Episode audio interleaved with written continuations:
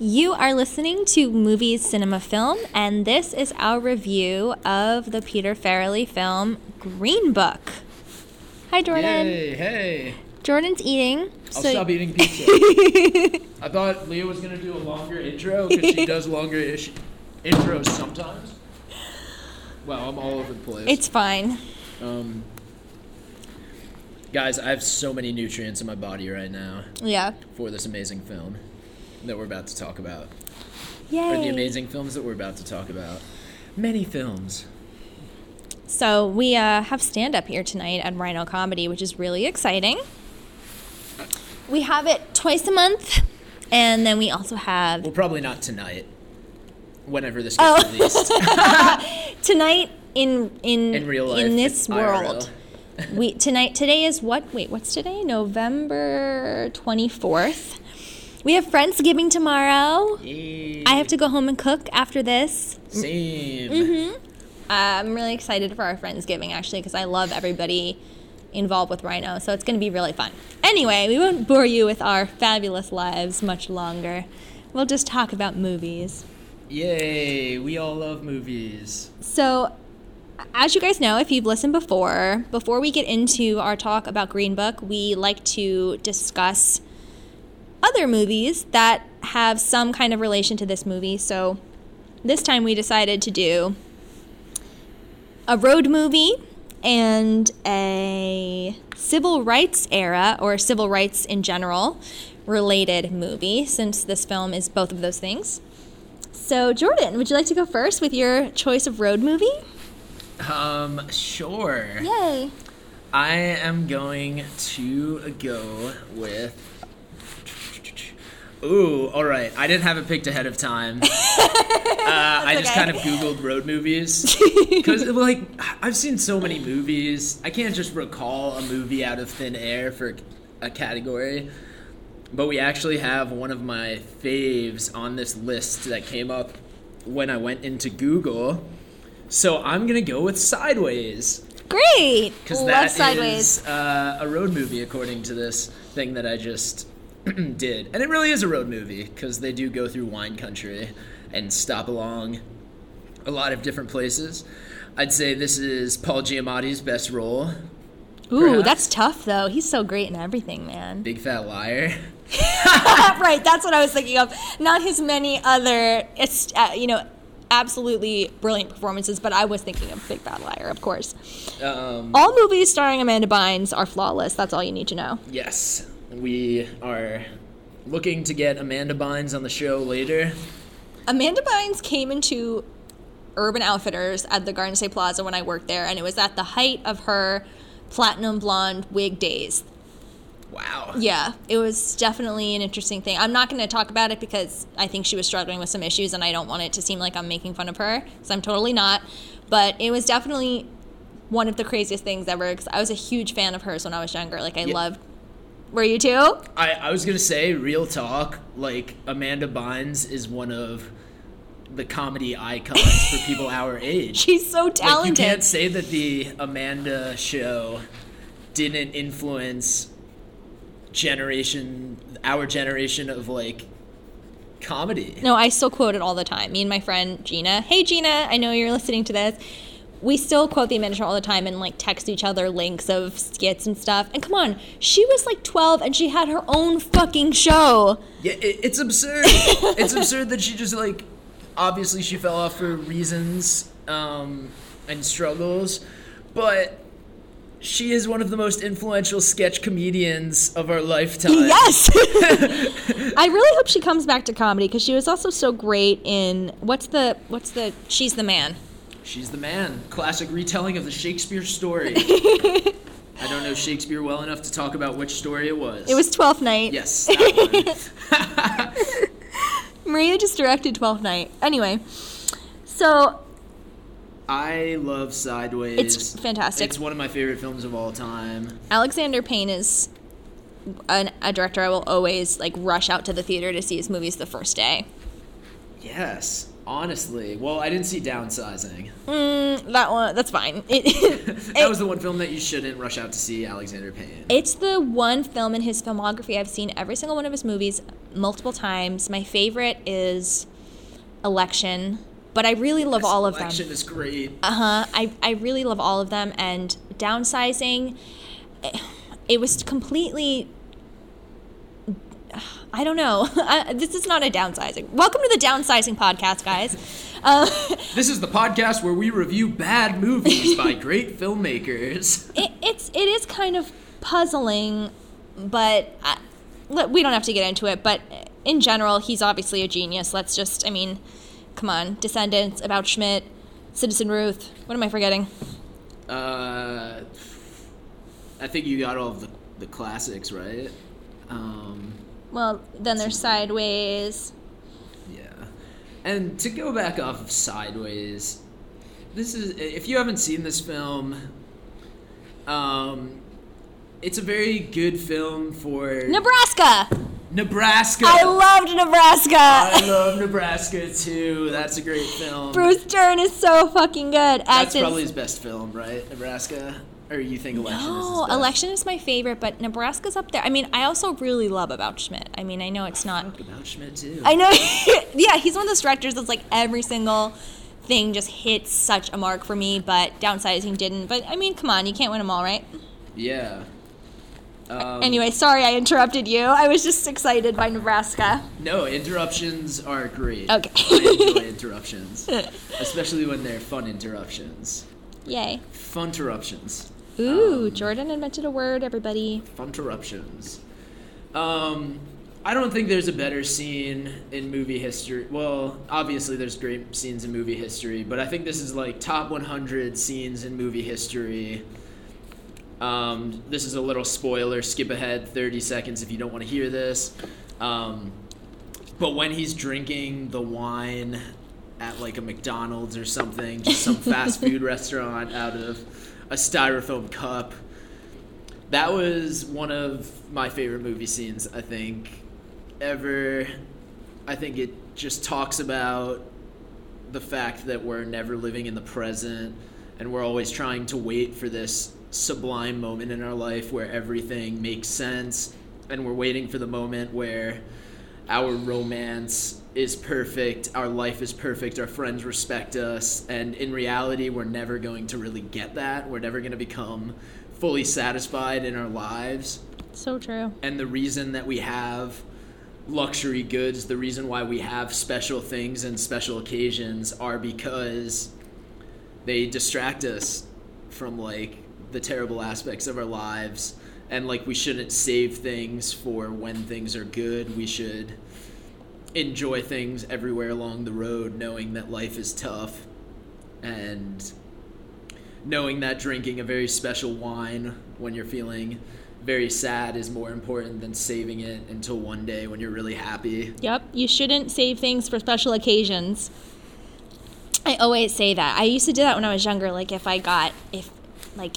If I was 13 and my cousin got me a perfume or something, I'd be I'm not going to spray this because I want to save it for my birthday party or something. And then when I got older, I was using up that perfume so fast because I'm why am I waiting for a special occasion? Just do what you want to do now. Make every day a special occasion. I know that sounds like a Disney World tagline or something, but it's really kind of true, I think. I agree 100%. Yeah, I really actually appreciate what you just said about that movie. I think that's very apt.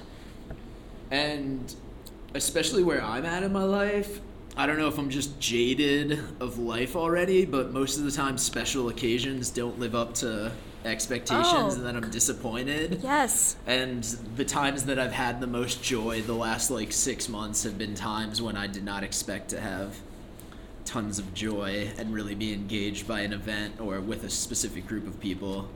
The best days of your life are when you don't expect them, because you didn't know it was coming, so you had no build up. You just all of a sudden have this really pleasant, beautiful experience, and then you remember it forever. Yeah, I'm kind of shocked when I enjoy things, which I feel like is a way that Paul Giamatti's character You're great, can Jordan. Be sometimes. You're great. like, I'll portray to the exterior, like, oh yeah, I'm having a good time, this is fun, but it's very rare that I'm, like, legitimately in enjoyment. And I feel like people who know me through Rhino see me at that form. I know. I wouldn't have known that about you. Yeah, no, I so rarely enjoy things anymore in life. Oh, like, my gosh. It needs to be something, like, that I don't expect. I need to, like, meet somebody very new and, like, be engaged with a new thing. That's why I love traveling. Like, anytime I'm traveling, I have a great time because everything's new. Everything's exciting. You never know what's going to happen. Even if you're just, like... It's not like you have to go to Amsterdam or some place where, like, it's known for things exciting happening. You can be in, you know, some random, I don't know, you can be in Tempe, Arizona, and it's like everything around you is new. You've literally never seen any of it, even if you've seen pictures or whatever. It's just a different vibe. It's really exciting to be somewhere that you don't know. I always, like, I just love traveling so much because of that. Yeah, and we definitely get a lot of that with California wine country and Thomas Hayden Church's exploits. Oh my God, he's so good in this movie, and the juxtaposition of the two of them with him always being like, hey man, whatever, like, let's meet some girls, and Paul Giamatti just being like, I want to die, that it's so good. That, like, getting the wallet scene is so fucking funny. Some good use of comedic full frontal nudity. Always good. We always appreciate that. I'm all about decreasing the gender gap in full frontal nudity. Of course. So I want to see, you know, I don't mean this in a sexual way. Not that there's anything wrong with that, but, like, I want to see more penises in movies. Like, why are girls always naked? Guys are not, especially in horror movies. Like, in horror movies and, like, slashers, women are always, like, their boobs are all over the place. I'm like, why don't we see some guy's dick right before he gets murdered instead? Because it ruins the fantasy. If you have to see these actors' actual penises, you can't fantasize about what their penises actually look like. Yeah, I feel like I don't know, maybe you can shed some light on this because you enjoy both. Well, not that there's not only two genders of people. I know there's more than two, but I don't know, like, for me, like, just seeing a penis is not like, ooh, yes. Like, I need to be really attracted to the guy to want to see a guy's penis, but I feel like guys are more like, they'll just look at any boobs. Like, they don't care. Yeah, I wonder how much that's actually, like, reality or just, like, performative. Like, there is definitely an aspect of it where, like, yes, guys get, like, turned on when hot people are around or whatever, but also, like, yes, you'd rather see, like, in what your opinion is of the hottest girl or the most beautiful woman, like, you'd rather see her boobs, but basically any boobs seem fine, I feel like, for most straight guys. Yeah, but, like, women objectify guys in other ways, you know? That's true. I don't think it's, like, the sex organs that women objectify. Yeah, and I think because there's such a movement right now, it's like women objectify men even more, and they make such, like, a show of it, whereas, like, if it was a man doing it to a woman, it really wouldn't be okay, but because it has been that way for so long, now women are like, yeah, show us your dick or something, and I'm just like, everybody calm down. Anyway, Sideways, great recommendation. Yeah. I as well recommend that. The moral of Sideways is... Drink and be merry? Yeah. I was going to say something about the penis comments. Oh. I think the drink and be merry is a better lesson. Cool. So what is your road movie? Well, I thought of so many. I love road movies, actually. There are plenty of road movies that aren't that good, but I still really enjoy them because they're road movies. Of course, Easy Rider comes to mind. So iconic, such a landmark milestone in cinema. Highly recommend that movie if you haven't seen it. Then, of course, in comedy, there's the Vacation movies. Well, just Vacation. You've never seen a Vacation? No. But you know what I'm talking about. Yeah. That's, okay. What's his face? Chevy Chase. That's not who I thought it was going to be. No, you don't know the Vacation movies with Chevy Chase and Beverly D'Angelo? Oh, my God. There's people screaming right now. These movies are really, like, kind of a big deal. So the first one was in 1983. and it's just called Vacation, and it's about this wacky dad that takes his wife and two kids, a boy and a girl, teenagers, on a cross-country road trip to Wally World, which is their they're basically saying it's Disney World, but instead of Mickey Mouse, it's this moose named Wally. And all the hijinks that could occur when you go on a road trip. This is not even my pick, by the way. I was just kind of casually mentioning it, but now that Jordan doesn't know about it, I have to explain. National Lampoon? Yes. Okay. So they started with Vacation, and then they did a bunch of other ones. So this time of year, everybody watches the Christmas Vacation one. You haven't seen that? Oh, you have to watch it. It's going to be on TV a lot this time of year. It's so that one, I think, is my favorite besides the original Vacation. And I really only know Chevy Chase. He's in Caddyshack, right? Yeah, but you don't know him from SNL? Like, I know him from SNL, but not really. Like, I wasn't around for that. I really only know him from Community, oddly enough. He's like, done so many funny... I don't think I've seen most of his films. Oh, gosh.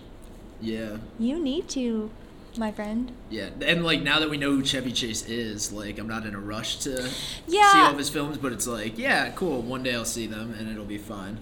You know, I love him as a performer. I know that lately there's been kind of like reports that he's not a nice guy. I actually did meet him one time in New York, and he was perfectly fine. He as a child, I loved him because I loved vacation movies.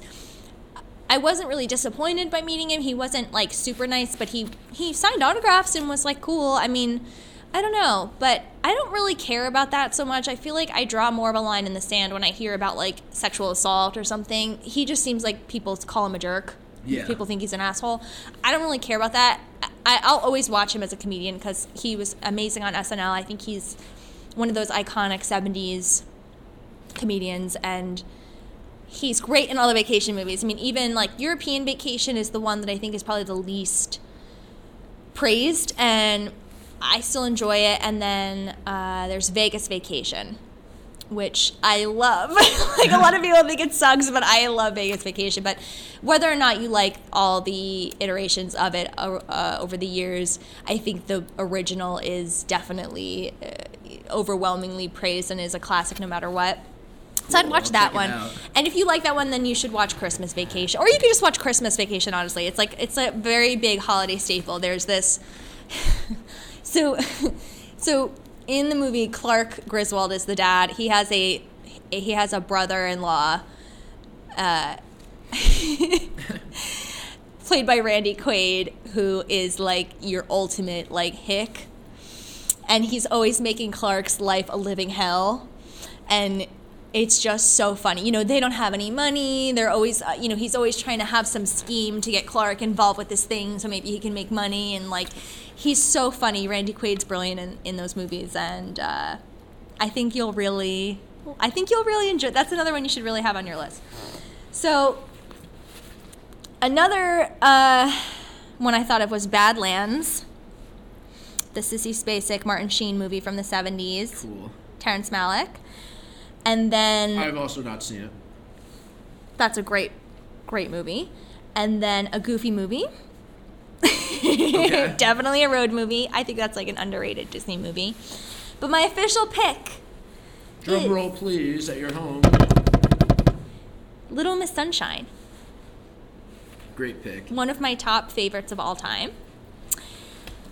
Where do I start? I feel like I should kind of keep this one short because I will just go on forever about this movie. No, you're allowed to go on for 30 minutes. I love it. I love the characters so much. I love the way they all interact with each other. Steve Carell's brilliant as the suicidal brother.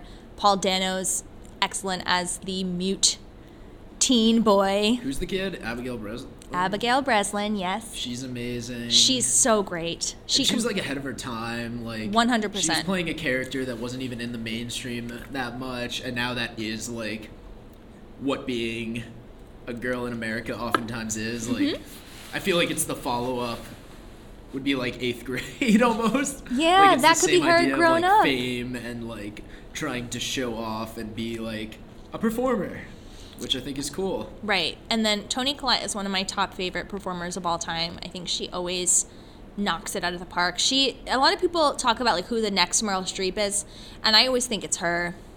I think Kate Winslet's kind of like another nominee for that, Amy Adams. But for me, Toni Collette is like, I don't know. She's just, everything that I've ever seen her do is flawless performance. My favorite is probably The Sixth Sense.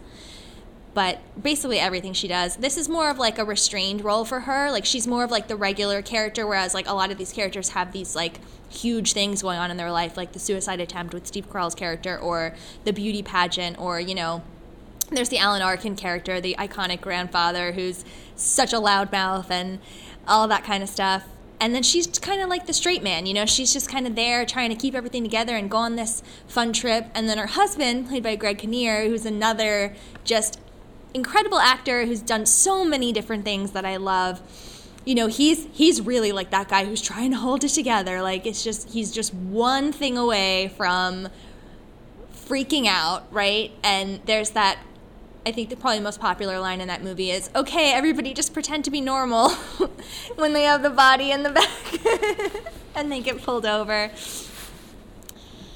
I just love what this movie says about family and how all these different personalities can coexist and be on this trip together, and all those little moments of annoyance in the car and like just trying to tolerate your family and get through it. Like, we just got to get through it. Like, and the fact that they're all doing this for Olive and her excitement and her passion when she gets that phone call and she just screams, and they're all trying to have like their takeout, like their KFC dinner, and like there's all those different dynamics.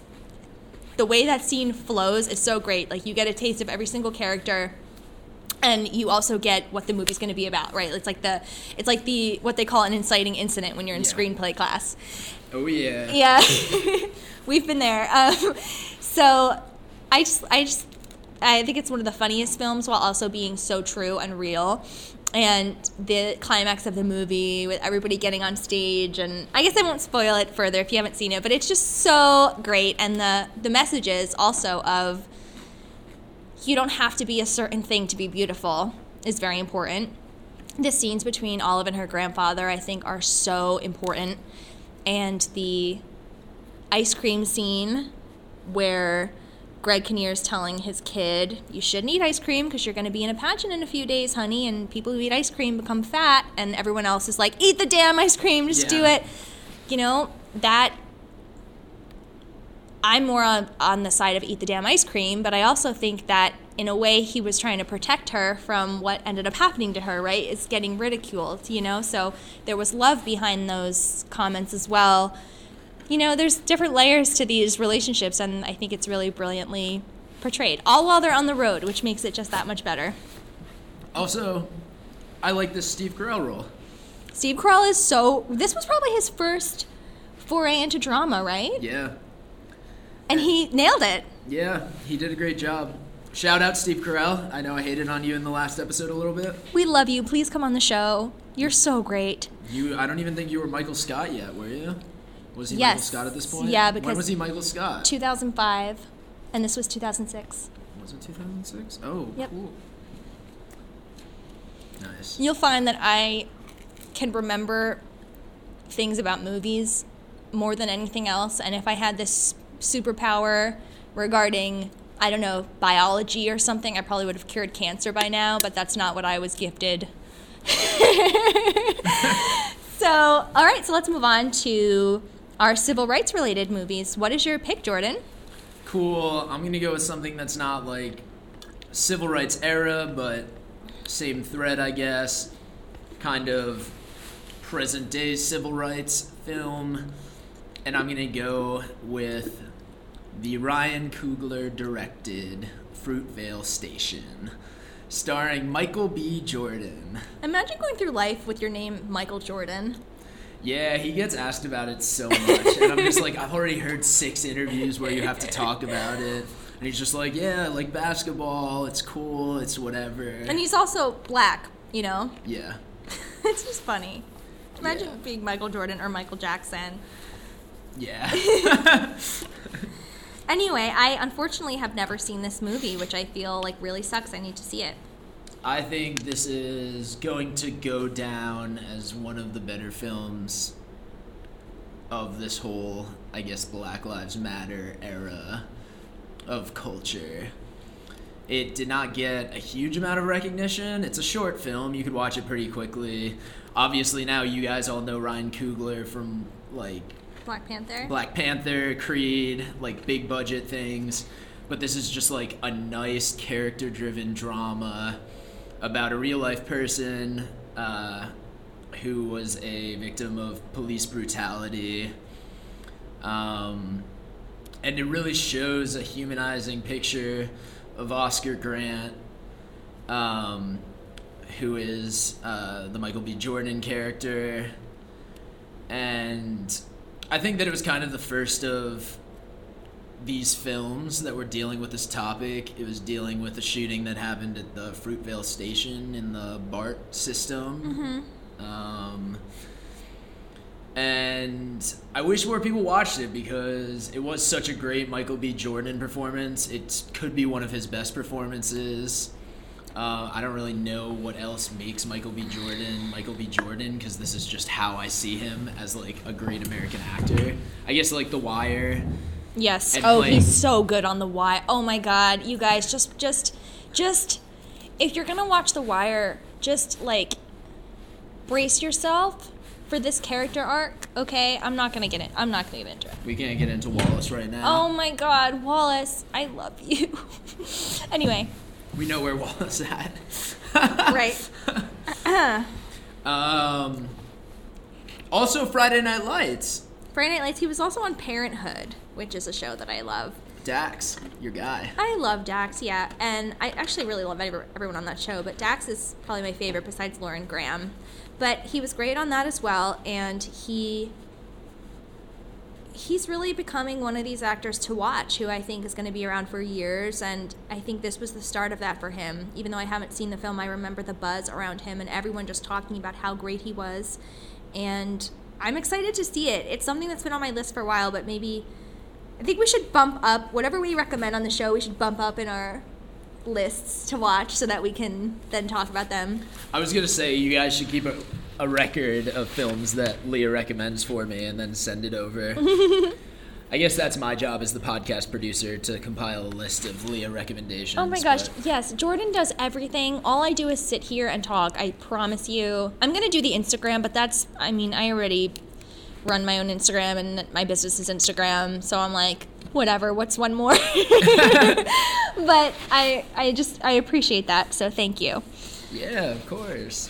So I'm trying to think if there's anything else I have to say about Fruitvale Station besides the fact that it's really my type of film.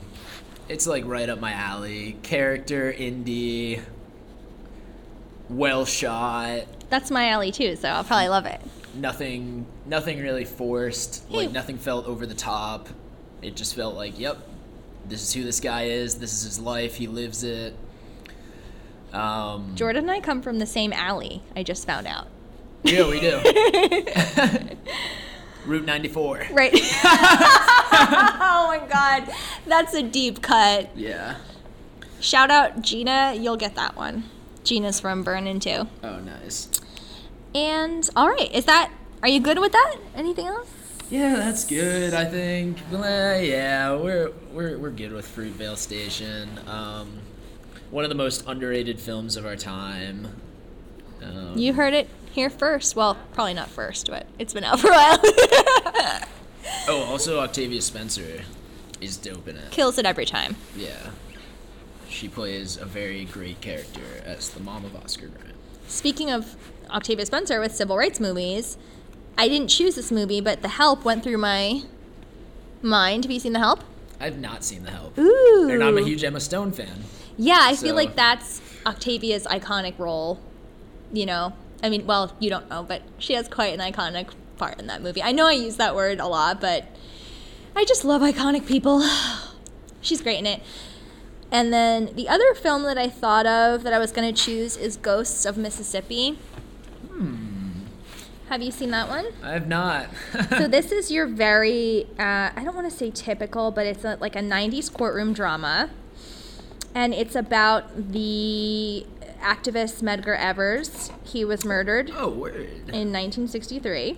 And a lot of the evidence seems to point to Byron Dealer Beckwith, played by James Woods, and the jury is, of course, made up of white people. And James Woods is also really racist. In real life, right? Yeah, I was going to mention that. So not really a stretch for him. And so he's acquitted by a jury of white people, despite the fact that it's quite obvious that he has done this. And his widow is played brilliantly by Whoopi Goldberg. And the lawyer who ends up getting him off, or not getting him off, but, you know, the lawyer who helps bring the truth to the surface is played by Alec Baldwin. And he's great in this as well. And, you know, it's a true story. And I mean, I think it's represented well. And I was very hooked the entire time I watched that movie, definitely. I really like courtroom dramas, especially in the 90s for some reason. I feel like it was the era of courtroom dramas. And so I recommend that movie. But the movie that I ended up picking is a really underrated film. And I might get some flack for choosing this rather than a movie that has, you know, an overwhelmingly... like a specific story about people of color, but I think this ties into everything. It's directed by Emilio Estevez, and it's a film called Bobby, and it's about Bobby Kennedy, who is my favorite politician of all time. And if you've seen Green Book, you know that Kennedy has a little mention in this movie. Yeah, a tad bit. I mean, if you're making a film set in the 60s that deals with civil rights, I don't know how his name couldn't come up. I feel like if he had not been assassinated, we would live in a better world today. Maybe that's a little too optimistic of me, but it's something that I like to believe anyway. And this movie, I feel like, did not get a fair shake. It's an ensemble drama about the day Bobby Kennedy died, and it does have too many characters. It has a lot of big-name actors, and they all play people who happened to be at the Ambassador Hotel on the day that Bobby Kennedy was shot. And so some of the stories are... Wait, whoa. You can't just say ensemble drama and not mention this list of people who are in this. Would you like to go down the list, Jordan? I would love to go down the list. Go ahead. It is... Shia LaBeouf, Ashton Kutcher, Lindsay Lohan, William H. Macy... Heather Graham, Anthony Hopkins. Did I say Helen Hunt already? Nope. Lawrence Fishburne, Emilio Estevez, Nick Cannon, and Harry Belafonte. And Demi Moore, who actually maybe gives my favorite performance, and Martin Sheen. I'm going to have to run, open a door, keep talking. So this movie, I saw it when it came out. And it affected me deeply because, like I said, Bobby Kennedy is my favorite politician of all time. And I really have always been affected by his story and his message and how I really do believe that he and his brother were trying to change things in this world, which is something that is mentioned in Green Book by Dr. Shirley. And all these different stories of these people on the day of this horrible incident, the way that they're shot, I really like the way that the film is arranged. It actually got a lot of it was panned, you know, pretty much. I think it was mostly panned. I don't pay too much attention to that when I really love a movie. I'm just kind of like, oh, I don't really care if the critics didn't like it. I love it. I think that there are some seriously incredible performances here. I think Demi Moore is absolutely stunning as this singer hired to perform that day who's dealing with alcoholism, and Helen Hunt playing her hairstylist, and the scenes between them are some of my favorites. But the reason why I think this really ties into the civil rights movement, besides the obvious, it's about Bobby Kennedy's death. Well, it's about the date he died, is Nick Cannon's character. Because his character is so impassioned about Bobby Kennedy.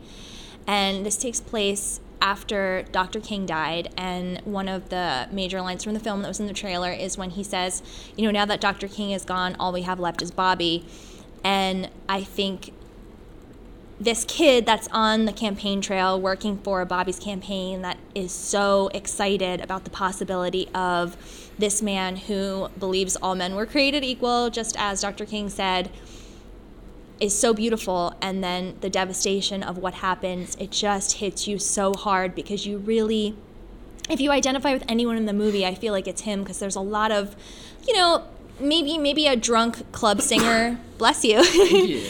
Maybe a drunk club singer is not the story that you want to hear in this movie, and I think that's why it was panned, is because there's so many, like, stories, and you're just like, okay, I don't really care about this person or this person, I'm more interested in this other character. That seeing this through Nick Cannon's character's shoes, it just makes it all the more devastating. This loss of this man, who you really got a sense was trying to change things and had the most beautifully unadorned way of speaking. They play his real speeches in the film rather than have an actor saying them, which I think is so powerful. I think it's important that his voice be heard. He just has such a frank way of talking about violence in America and racism and hate in general that is so relevant today, that every time there's a shooting or any kind of incident involving violence or terrorism, I always feel the need.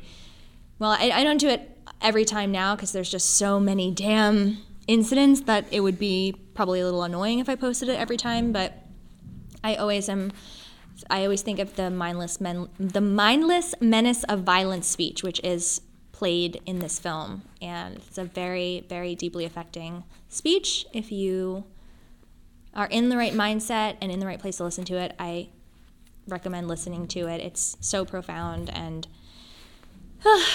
I just get emotional thinking about it. But maybe this film wasn't the absolute greatest that it could possibly be, but the performances are excellent. Every single actor in this movie, I think, does a great job, and I love watching all of their stories and how they all happen to be at this hotel on this day. And I think Emilio put so much heart into it. He really did.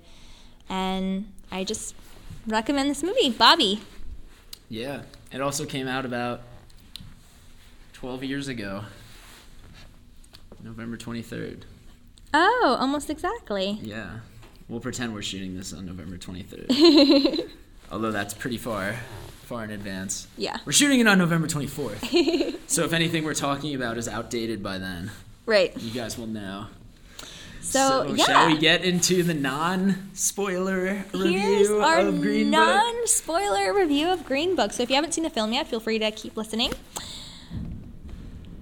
Okay, so what brought you to Green Book? What brought me to Green Book? I've been hearing about it for a while. I love Mahershala Ali. And I don't really think there was that much else that I needed, right? Honestly. It seemed like an interesting concept. People were talking about it as being one of the big films of the year and kind of one of the films that might get some Oscar buzz. So there was definitely that surrounding it beforehand. But other than that, I just figured it was going to be interesting, and I will watch anything that Mahershala Ali is in. And word. I am stoked that he's going to bring back the True Detective franchise. Ah, it's going to be good. I hope so. Yeah. I hope it's more season 1 than season 2. Yes, because Mahershala Ali is a blessing to us because he is not only our best film actor, but our best television actor. You think from his time as Remy Danton. Okay, wait. You think he's the best film actor? I think we haven't seen what his potential is yet. Okay. Wait, let's go through his filmography a little bit. I'm not saying he isn't. I just thought that was an interesting comment. Yeah, no, I think he's just getting started up there. I think he's the future of American acting, if he's not already it. Maybe he's not the greatest actor right now. He obviously was a revelation in Moonlight. I think that's all you need to know in order to want to see another movie with him in it. See, like, I don't even remember who he was in Treme. What the I haven't seen that show. Now it makes more sense that I like him so much, because I probably was subliminally messaged by watching Treme and enjoying Treme. He's just kind of coming into his own with, like, these big roles. I never finished Roxanne, but it was good from what I was watching. Yeah. So that was my intro into Mahershala Ali and into Green Book. So I was interested in the movie because I usually follow what goes on with the major film festivals, and this premiered pretty hard at TIFF. Like, people were praising it a lot. I think some people have issues with how racial relations are portrayed, but for the most part, it was a pretty big movie out of TIFF. It won the People's Choice Award there. And again, Mahershala Ali is, I mean, ever since I saw Moonlight, I just feel like he's a person to watch, and that definitely remains after seeing this performance. So I loved the movie. What did you think of the movie? I loved it. Yay. As well. I like, he just draws the camera to him. Like, any time that he is in the frame, mm-hmm. You're like, wow, this is just a master course in acting. So for those who don't know, the Green Book that they're referring to is the Negro Motorist Green Book, which was a book that had a guide to all of the places where African American, or African, just any person of color basically, was welcome. So in the 1960s, obviously, there was segregation in America, and there were certain bathrooms you couldn't use if you were a person of color. There were certain hotels you couldn't stay at. There were bars and restaurants you were not welcome in, and this book was a guide to all the places where you were welcome. And so the film is about this very distinguished man named Don Shirley, true story by the way, who has 3 doctorates, including one in music, and he is a pretty famous pianist, and he needs to go on tour with his, it's a trio, and he needs someone to go on tour with him to not only be his driver and kind of like his tour manager, but also to protect him. He needs a tough guy. He's not just going to hire any old, personal assistant. He needs a tough guy who basically is going to beat the ass of anyone who tries to murder him, since that was literally the, sorry to laugh, I'm not really laughing about that. It's just, we were saying before, when things are so sick and sad, sometimes you just have to laugh because it's like comic relief. But which I feel like Vigo's character, right, is definitely like, yeah, provides a lot of comic relief. So he, through word of mouth, is recommended to Dr. Shirley as this person who can help him. And he works at the Copacabana as a bouncer, and they're closing for a couple of months for renovation. So he's also in the market for a job. And he's just this working class Italian dude where, yes, all of his friends are working class Italian dudes. And so that's basically the plot of the film. And something for me that was a huge touchstone is that I'm watching this movie, and I'm like, me and my mom went to see it on Thanksgiving, and I'm like, this guy is my father. This guy is literally my father. My dad is in the movie, Tony, his name is Tony Lip. He's from the Bronx. My dad was from East Harlem and grew up in East Harlem in New York when it was all Italians. And he did grow up in a neighborhood where if a black person crossed the street from, I don't know what was like right next to the Italian neighborhood, but crossed over into the Italian neighborhood, my dad saw a lot of people get beat up just because they were black and things like that. And my dad is not a racist, but my dad definitely uses the word in the movie that is the Italian word for, eggplant. He has used that word before, and I think it kind of made me think, because I'm like, well, my dad isn't racist now, but maybe he kind of had a Tony Lip experience where maybe when he was younger he was a little bit, Tony Lip is very racist. They show him being very blatantly racist in the beginning of the movie. Like, maybe he had this kind of experience, because when I tell you that this character is my dad, I'm saying, like, a lot of people are saying that Viggo Mortensen's character is a caricature of an Italian stereotype, and I'm telling you that he is not. It is accurate. There are Italians like that now still. Like, I hear Italians say stupid shit that Viggo Mortensen has said, mm-hmm. and I'm Italian, and, like, I'm yes. I've been around these people or who have said things like this, and I'm just like, oh, I'm Jesus. Telling you, everything in this movie down to, like, he doesn't write well. Like, he's writing letters to his wife on the road trip, and Dr. Shirley has to help him with it. Like, anytime my dad writes anything, it's misspelled. I mean, like, seriously, because in that era, if you're growing up in New York and you're Italian, like, schooling was not important. Like, you needed to get on the streets and work, and you were either taking on your family business, which for my dad was like his father owned some saloons, like nightclubs in the city, or you were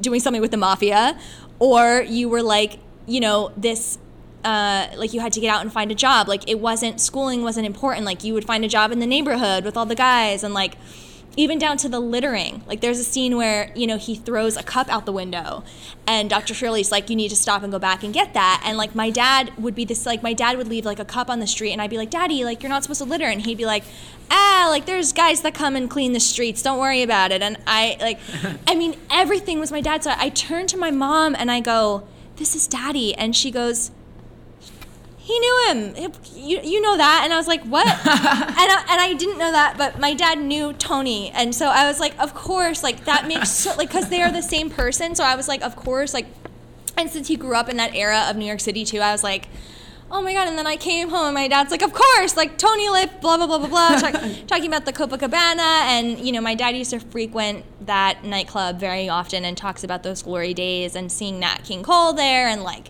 him dancing on the tables and all that stuff. And it was just like, it was a big like aha moment for me where I was like, oh duh, like that, of course that makes sense. But for me, and like the Italian aspects, like the family, everyone coming over, everyone eating, the language they use, not just the racist language, but I mean like just in general, everything they said, like it felt like being home, or it felt like being with family. And I'm telling you, it's really authentic. It's not a caricature. And I think Viggo Mortensen was absolutely brilliant. The both of them deserve Oscars. I don't know why we're even like doing anything. Just give it to them, please. Like they were both so good. And Mahershala Ali's very calm, almost royal energy compared to Viggo's working class Italian, kind of uncultured, you know, shoveling food in his mouth every second he gets. I mean, very uncomfortable being proper. The two of them together, they just, I mean, in my opinion, they kind of like made movie magic. Yeah, and I think it's a very good story for our time because it deals, yes, it deals with race, but it seems to deal more with class and race and this idea of what it means to be masculine, what it means to be a man, and kind of all that stuff too, which I feel like is the theme of a lot of guy-centric films, is like going back against this idea that like to be a man you have to beat the shit out of people, right? Which like there were definitely times in this film where Viggo's character used his ability to beat the shit out of people to get what he wanted, but it was the times that he didn't beat the shit out of people that I feel like it was more poignant, and you got to the more important lessons and how you can't just fight people all the time because you're gonna lose a fight eventually, like that type of idea. And Dr. Shirley was fighting people as well, just in a different way, because he was so... he isolated himself and was almost afraid to love people and almost afraid... well, no, not almost. He was afraid to... and we'll get more into that in spoiler talk. Yeah. But he was afraid to connect with people. And a lot of people are calling this a white savior film. And yes, he literally... you know, Tony does literally save him from violence. But he was smart enough to hire someone. He was smart enough to hire a white man to take him through the country and to take care of those issues for him. And he's the catalyst of everything. You know, you could say Dr. Shirley saves Tony because Tony was out of work and needed a job to provide for his family. You know, they show, it's pointed. They show many times, like, you know, his wife's like, okay, we got to pay the rent, Tony, you know, and... I want to get into some spoilers. Are we ready for spoilers, or do we have anything else? Well, I feel like it's kind of on the same strand that you're... talking about. Well, I did want to say that I wanted to kind of talk about the Oscar potential, because I think that they're going to split this and they're going to put Mahershala in supporting and Viggo in lead, which I kind of feel like they were co-leads, but I did also kind of agree with you that it's... I was saying before the podcast that I felt... the way they framed the film, it was the Viggo Mortensen film, not the Mahershala Ali film. Yeah. Well, he put on like 50 pounds for this movie. And he, I mean, the last movie I saw him in was Captain Fantastic, and he's almost unrecognizable between the two movies. Yeah, it's a very cool looking Vigo. He looks very distinctly different. He is this person. Like, when I tell you it's my father, I've never seen a more... Well, I don't want to say never, because, of course, in Marty's movies, there's so many portrayals of Italian-American men, but... It's just so authentic. I mean, I can't tell you how much it's like the guy down the block. Like, it's so real. I haven't known someone like Mahershala Ali's character, Dr. Shirley, but I think you also felt the authenticity there. Yeah, no, there's definitely... Like, even though I don't live in the time that this film took place, there are so many people in my life who remind me very much of Dr. Shirley, and there's so many people in my life who remind me of Viggo Mortensen, which is why I think this is an important film right now, because we do have those racist relatives, those people in our lives who say things that we don't really want to be around or be associated with, even though nobody has an issue being associated with him when he's saying these things in the film. But, like, you have... these people in your life who you're like, wow, why do they talk this way? Why do they act this way? And then you look at their life and they're surrounded by it. Like, Viggo Mortensen is very much a product of his environment and where he comes from and where he lives and the people who he's around, and kind of this behavior that rewards this behavior more, and kind of this boys club kind of a thing of like, we're the guys, we're going to hang out, we're going to shoot the shit, and we're going to make fun of people, and that's all we do all day is eat cold cuts and make fun of people. Yes. No, it's real. This is not a caricature. It really isn't. And I think Peter Farrelly, who normally directs straight-up comedies, did a great job of balancing the character portrayals, the comedy, the drama, the serious race issues. Some people are complaining that this movie really is just surface-level race issues, but, I mean, you see the guy get beat up pretty badly, and you see his life at risk. I mean, you see a man pull a knife on him.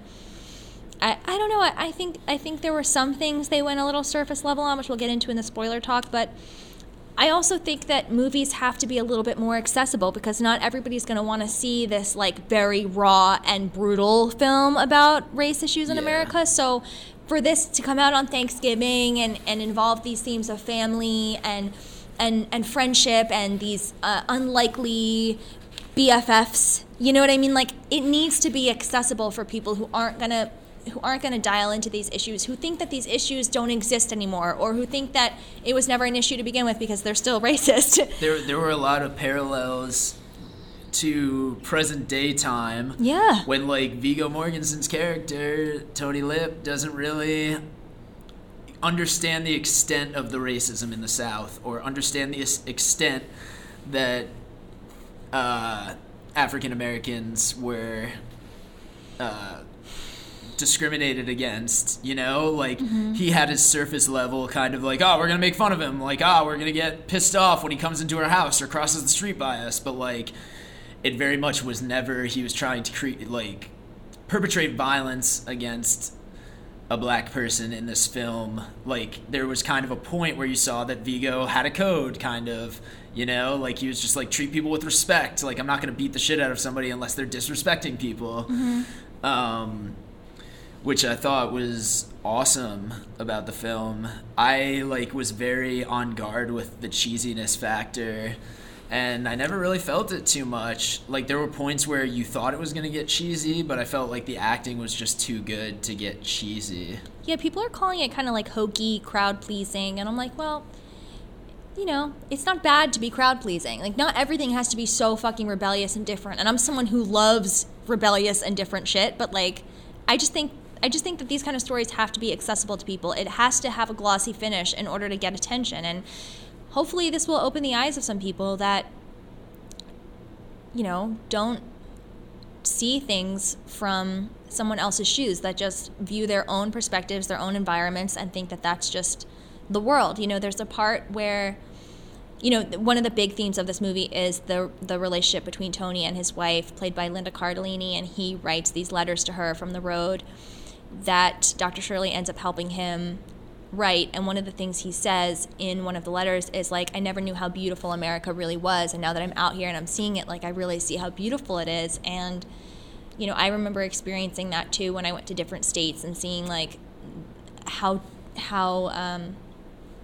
beautiful and all the different types of beauty in the country. And when you just grow up in New York City and all you see is New York City, which is this place that so many people want to go to and so many people think of as the biggest, greatest city in the world, it's like, well, if that's all you ever see, then you are sheltered, you know? Yeah. You can experience so much in this one city, but you're not going to experience, like, the plains of Iowa or, like, the desert of Arizona or, you know, the beaches in California or Florida. Like, you need to actually see that farmland in Texas or whatever, you know? And I think that moment, that was just a few lines, but I think it kind of it's kind of like a metaphor for the whole movie. It's like you need to get out there and see what's going on. You can't just stay in your own little echo chamber. And you need to meet people on a personal level. Yes. And get to know them. Yes. Like, we are very alienated from people right now in America. Like, everybody is enthralled in Facebook, their phones. We don't talk to people on a regular basis. We don't talk face-to-face with people on a regular basis. We're all very busy with our jobs because housing is too expensive and we have to work multiple jobs because shit sucks in America in, like, the way that our economy is set up. Mm-hmm. But these are the valuable things that make us human. It's just connecting with other people and really trying to unite and figure out common ground. Right. And I think this film did it in a non-cheesy way. Yeah, and I thought it was interesting how Nick Vallelonga, who's Tony Lip's son, he had a very big hand in making this movie. He co-wrote it, and he was on set often. And I read an article where he said he was actually moved to tears several times watching his mother and father, who of course weren't his real mother and father, but the actors, and how authentic it really was. So I know that some of it might not feel as authentic as people wish that it was, but at least the story with the family is, and I think that's kind of like the roots. That and like just Dr. Shirley in general, like his character is the catalyst for everything. So people calling it a white savior film, I don't really agree with, but can we get into spoiler time? Yeah, let's get into spoilers. Spoilers are coming to your ears. Spoilers. Now. Spoilers.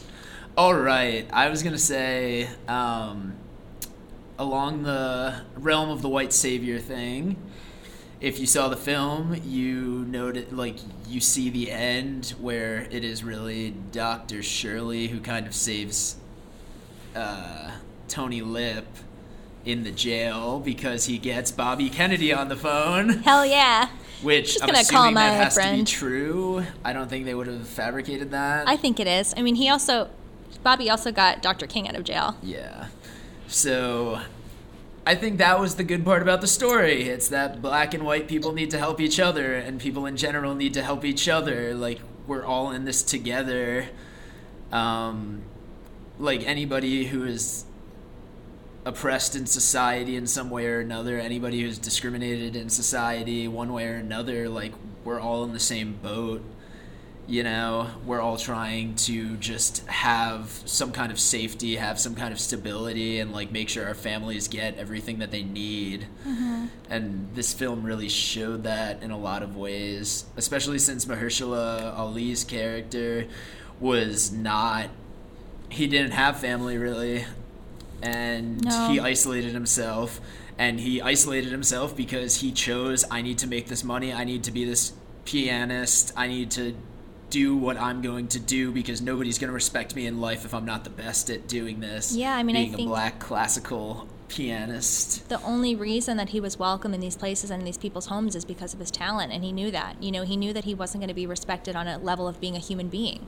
There's the devastating scene when he's playing at that, you know, beautiful home at the last, was it? I don't know. It wasn't the last one, but it was close to the last tour date when, you know, the owner of the home is happy to have him play in the living room, but then once he goes to use the bathroom, he says, oh, our bathroom's out there, and then they show the shot of the outhouse. Yeah. I mean, how can that be your mindset that, of course, you can come into my home and play, but you can't use my bathroom? It is kind of like you're just another service worker. Like, you're just like my, you know, maid or my butler who has to go outside, you know. That's kind of the thing with what's going on in the NFL right now with, like, the Colin Kaepernick stuff is very much like when he was playing and being a great player and bringing San Francisco to a championship that year that he ended up losing in the Super Bowl. But people were fine with him playing then, and people have been fine with watching black players in the NFL for so long, and they will continue watching black players in the NFL. But the second it gets into talking about the issues that black Americans face and police brutality and that stuff, then they're basically told, use the outhouse. And I think that's why this film is important right now, among other reasons, that this film connects with the dynamics that are going on in America. Well, I felt like one aspect where it actually was kind of surface level and they didn't go deeper is that he's gay. Yeah. So that was kind of really brushed over, and I can tell you that, I mean, of course, I'm not saying that my dad and Tony are the same person. I mean, I did say that, but I was exaggerating. My dad is not homophobic, but he still has parts of that person that are still, you know, he's on the older side and he accepts people who are gay, but I think he would still, in circles like this with his all his Italian friends, and might say something that isn't too, that isn't really okay. But I don't feel like, I don't, I mean, think that scene was truthful with Tony the Little accepting him? I don't think so. I mean, he probably, here's the thing, is that with these Italian guys, money talks. So Shirley has the money, Shirley's paying him. So of course he's not going to say shit to him about his sexual orientation. Behind his back, I think, yes, he'd be like, he'd probably say the F word or something like that, you know? Although, of course, I can't speak for him. Maybe he wouldn't. Maybe he was totally cool with it. Of course, there are people that were, right? The explanation of it was very cool, I thought. Right. Like, I feel like they backed it up pretty well because, yeah, there were definitely tons of gay people at the Copacabana probably and in the bathroom, and he's probably caught a lot of people doing things that they don't want people knowing about. So he's seen a lot of stuff. Yeah. Yeah, I mean, my dad's mentality on that has always been like, what people do in their own houses is none of my business. But of course, this was kind of, I mean, it wasn't in public. Were they at like a YMCA or something? They were at a YMCA, pool or bathroom or something. They were skinny dipping together, and, you know, I think that could have been touched on a little bit more. I wanted to hear more about that, like what his, you know, he was married to a woman and that didn't work out, which I guess we're supposed to think it didn't work out because he was gay, but I feel like he also had so many other deep-seated issues that dealt with his race. You know, he didn't really identify with a lot of black culture. He was very isolated, as I said. Like, he just kind of, he seemed like he didn't want to get to know his own people. And there were a lot of things that Tony Lip said that were very ignorant about that. But then also when he was like, hey, you don't even know your own people, I kind of felt like that was truthful, right? Like, he didn't seem to spend time with anyone else who was in that African-American community. The only people we really see him talk to are like employees. You know, his butler is Indian, and of course he treats him with respect. He treats everyone with respect, but you just don't see him. You know, I want to hear about like his mother. I want to hear about his family. Like, where did he come from? What did he do? You know, I would have liked, how did he become Dr. Shirley? How did he get 3 doctorates? You know, was he born into a rich family and they could afford this kind of schooling, or, you know, like, I wanted to know more about him in the movie. I mean, of course you can Google him, he was a real person, but I would have liked to know more about that. And I would have liked them to do a deep dive on the homosexuality and how that affected his demeanor every day, because, I mean, being black in America in 1962 was enough of a struggle, and then being gay on top of it, not having people that you can just be with, you know, openly and have a relationship openly. I mean, that, you know, just thinking about that makes me want to cry. So you kind of got the message that was why he was on the road all the time also. Mm-hmm. And like, that was the issue of being on the road, because that's the reason why his marriage failed with his wife, was being on the road. Mm-hmm. And I think that's kind of code for, oh yeah, when I was on the road I had other lovers, kind of. I really like the part, I like how Dr. Shirley was always kind of refusing to stoop to a lower level. Like, he'll never steal, he'll never litter, things like that. I really love the scene where Tony Lip is gambling out in the back, and he gets dirt on his knees, and Dr. Shirley tells him to, like, brush off his knees. Like, he would never get down in the dirt and play a game like that. Like, he would never illegally gamble. Like, even though it was just an innocent game in the back, it wasn't like, you know, racketeering or something like that. But still, it's like, he won't do that. You know what I mean? Like, he is this distinguished man. Like, he has a code. He has things that he will not do. And I love that about his character. It was just so, like, beautiful to see somebody with those ethics and morals, and, like, he wouldn't break them. You know what I mean?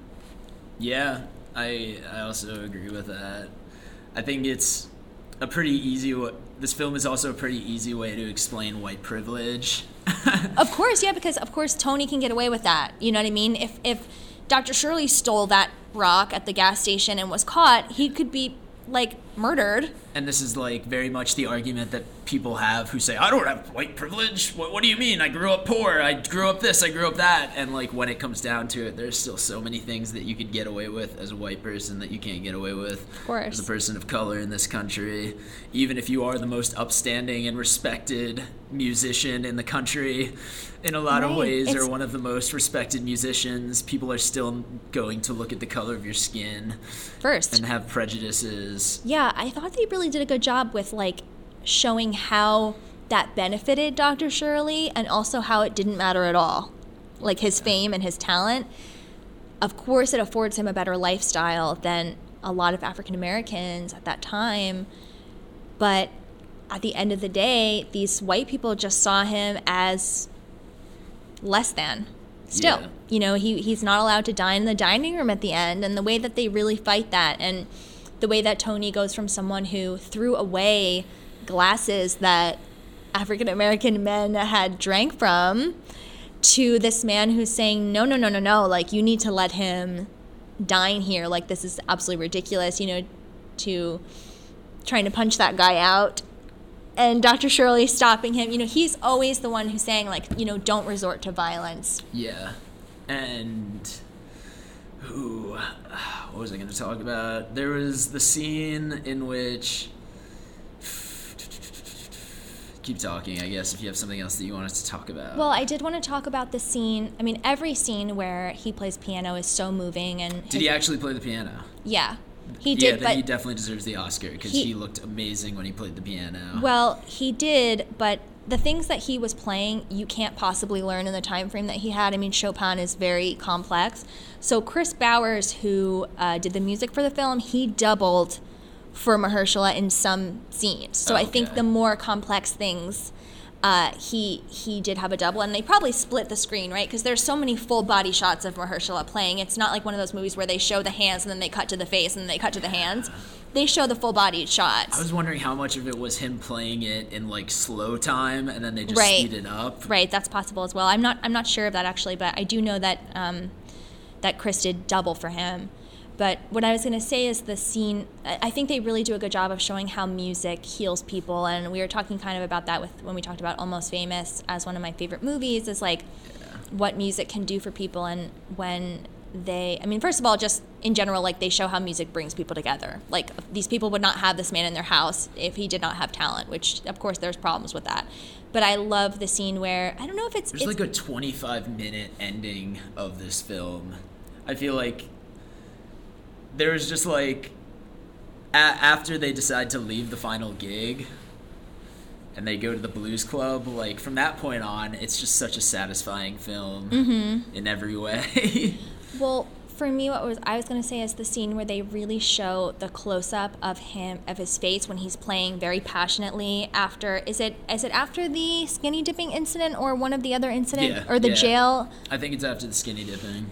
And they just show him, you know, because he's so calm, cool, and collected during the whole movie. He's very restrained. He doesn't lose it, even in times when it would make sense and be very appropriate for him to lose it. But he knows that he can't, because he knows that if he does, he'll be that black guy that, you know, freaked out and was dangerous and was, you know, going to hurt somebody, right? So he knows that he has to stay restrained like that, and he does such a brilliant job of it.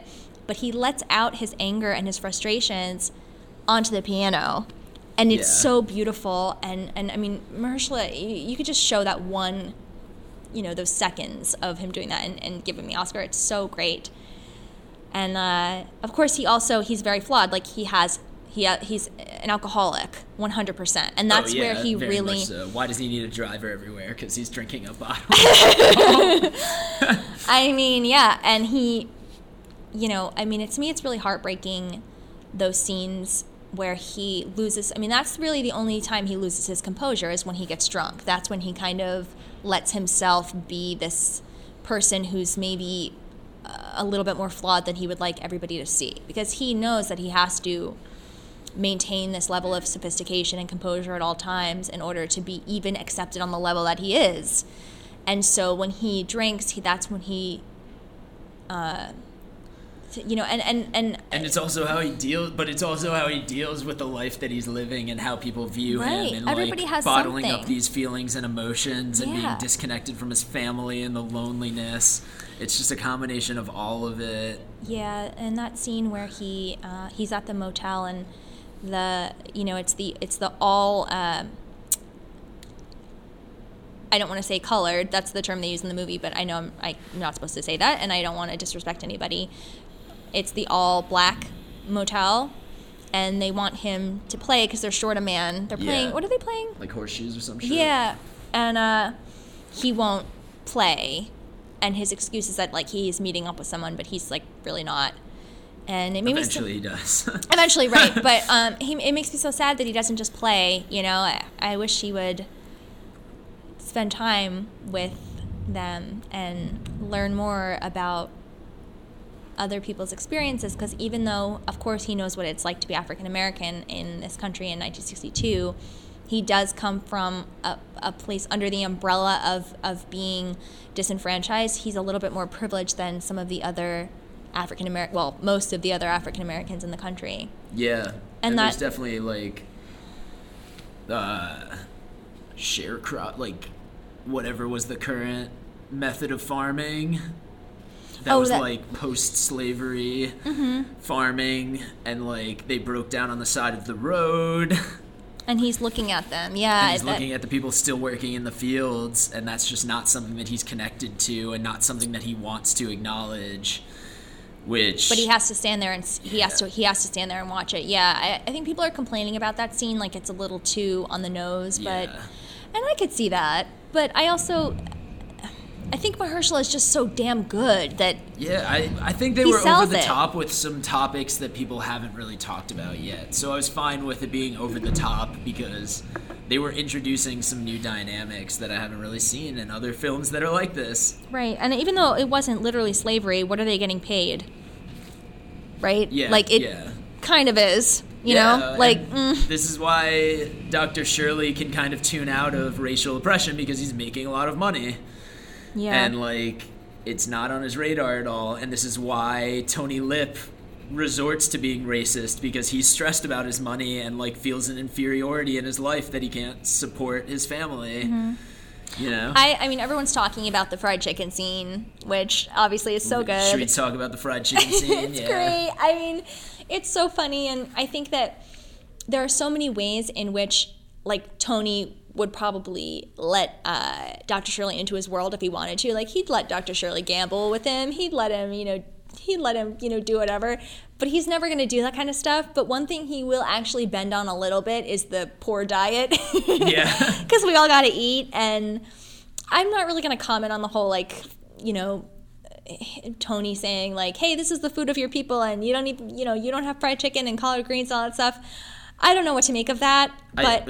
I think when it comes back later and they serve, like, a meal of fried chicken, like, at that event that he's at, I think that is really where you get the payoff from the fried chicken scene. Like, I think the fried chicken scene alone is cheesy, but I think to show people how, oh, this is how racists view black people, and it's the same way that this...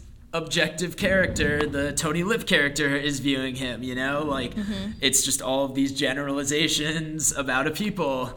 And it's like, oh, like, white people in all parts of the country think that black people like fried chicken because that's just something that black cooks made that was really good, and white people had never been exposed to it.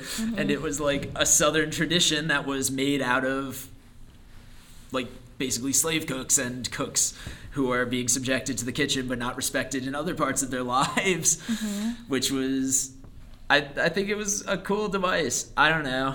Maybe I'm a moron. No, you're not. I guess we'll see where the conversation goes. But I think my favorite moment in the film is when Dr. Shirley does decide to come over for Christmas Eve dinner, yes. and how he's welcomed. And again, they put the comedy with the drama where, you know, they show that cut to the family sitting there staring at the black man in the doorway like, oh, okay, there's a black person here now. Is everyone cool with that? And the way that, you know, all they really need is Tony to kind of give them, like, you know, when they make a comment about him and he goes, hey, don't call him that. You know, yeah. It's like, oh, okay, this isn't cool. Like they trust Tony, and, you know, they know that Tony's not going to bring someone into their household who is not a good person, right? So it's like they learn something too there, and just him finding the strength to connect with people and the incrementalism of, like, getting racist tendencies out of your family members. It's mm-hmm. not just going to happen overnight.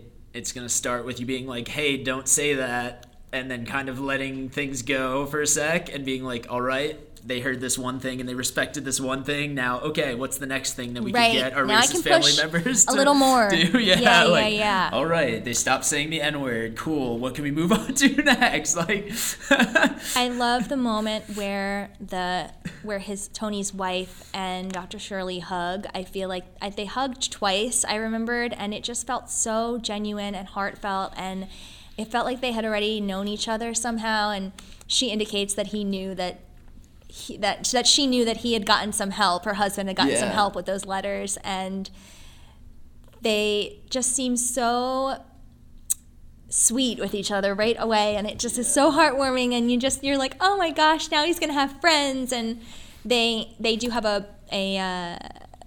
post, well, not post credits, what am I thinking, you know, the text on the screen at the end of the movie where they reveal that they remained friends until the end of their lives. Yeah, that was nice to know. Of course, it's wonderful. I love the movie. I'll definitely watch it again, and I'm gonna go see it with my dad, and I'm sure he's gonna have so much to say about it, so cool. Maybe I'll update you guys. Thank you guys so much for listening. We don't know what our next film is going to be. It's a mystery. Thank you so much for listening. Yeah, who knows what it is. Send us feedback at moviecinemafilmpodcast@gmail.com. We would love to hear from you. And write us a review, because we're on iTunes. Yes. So please recommend us. If you don't like us, email us. Don't write a review, because we don't want this to ruin our lives. Just because you don't understand us yet. Yeah, you don't get it. Okay? All right, guys. Thanks, y'all. Have fun at the movies. Bye. This has been a Rhino Comedy production. Find us on Instagram at rhinos_r_funny. rhinocomedy.com. Rhino Comedy on Facebook. And live comedy every Friday and Saturday night at 96 Lafayette Ave in Suffern, New York.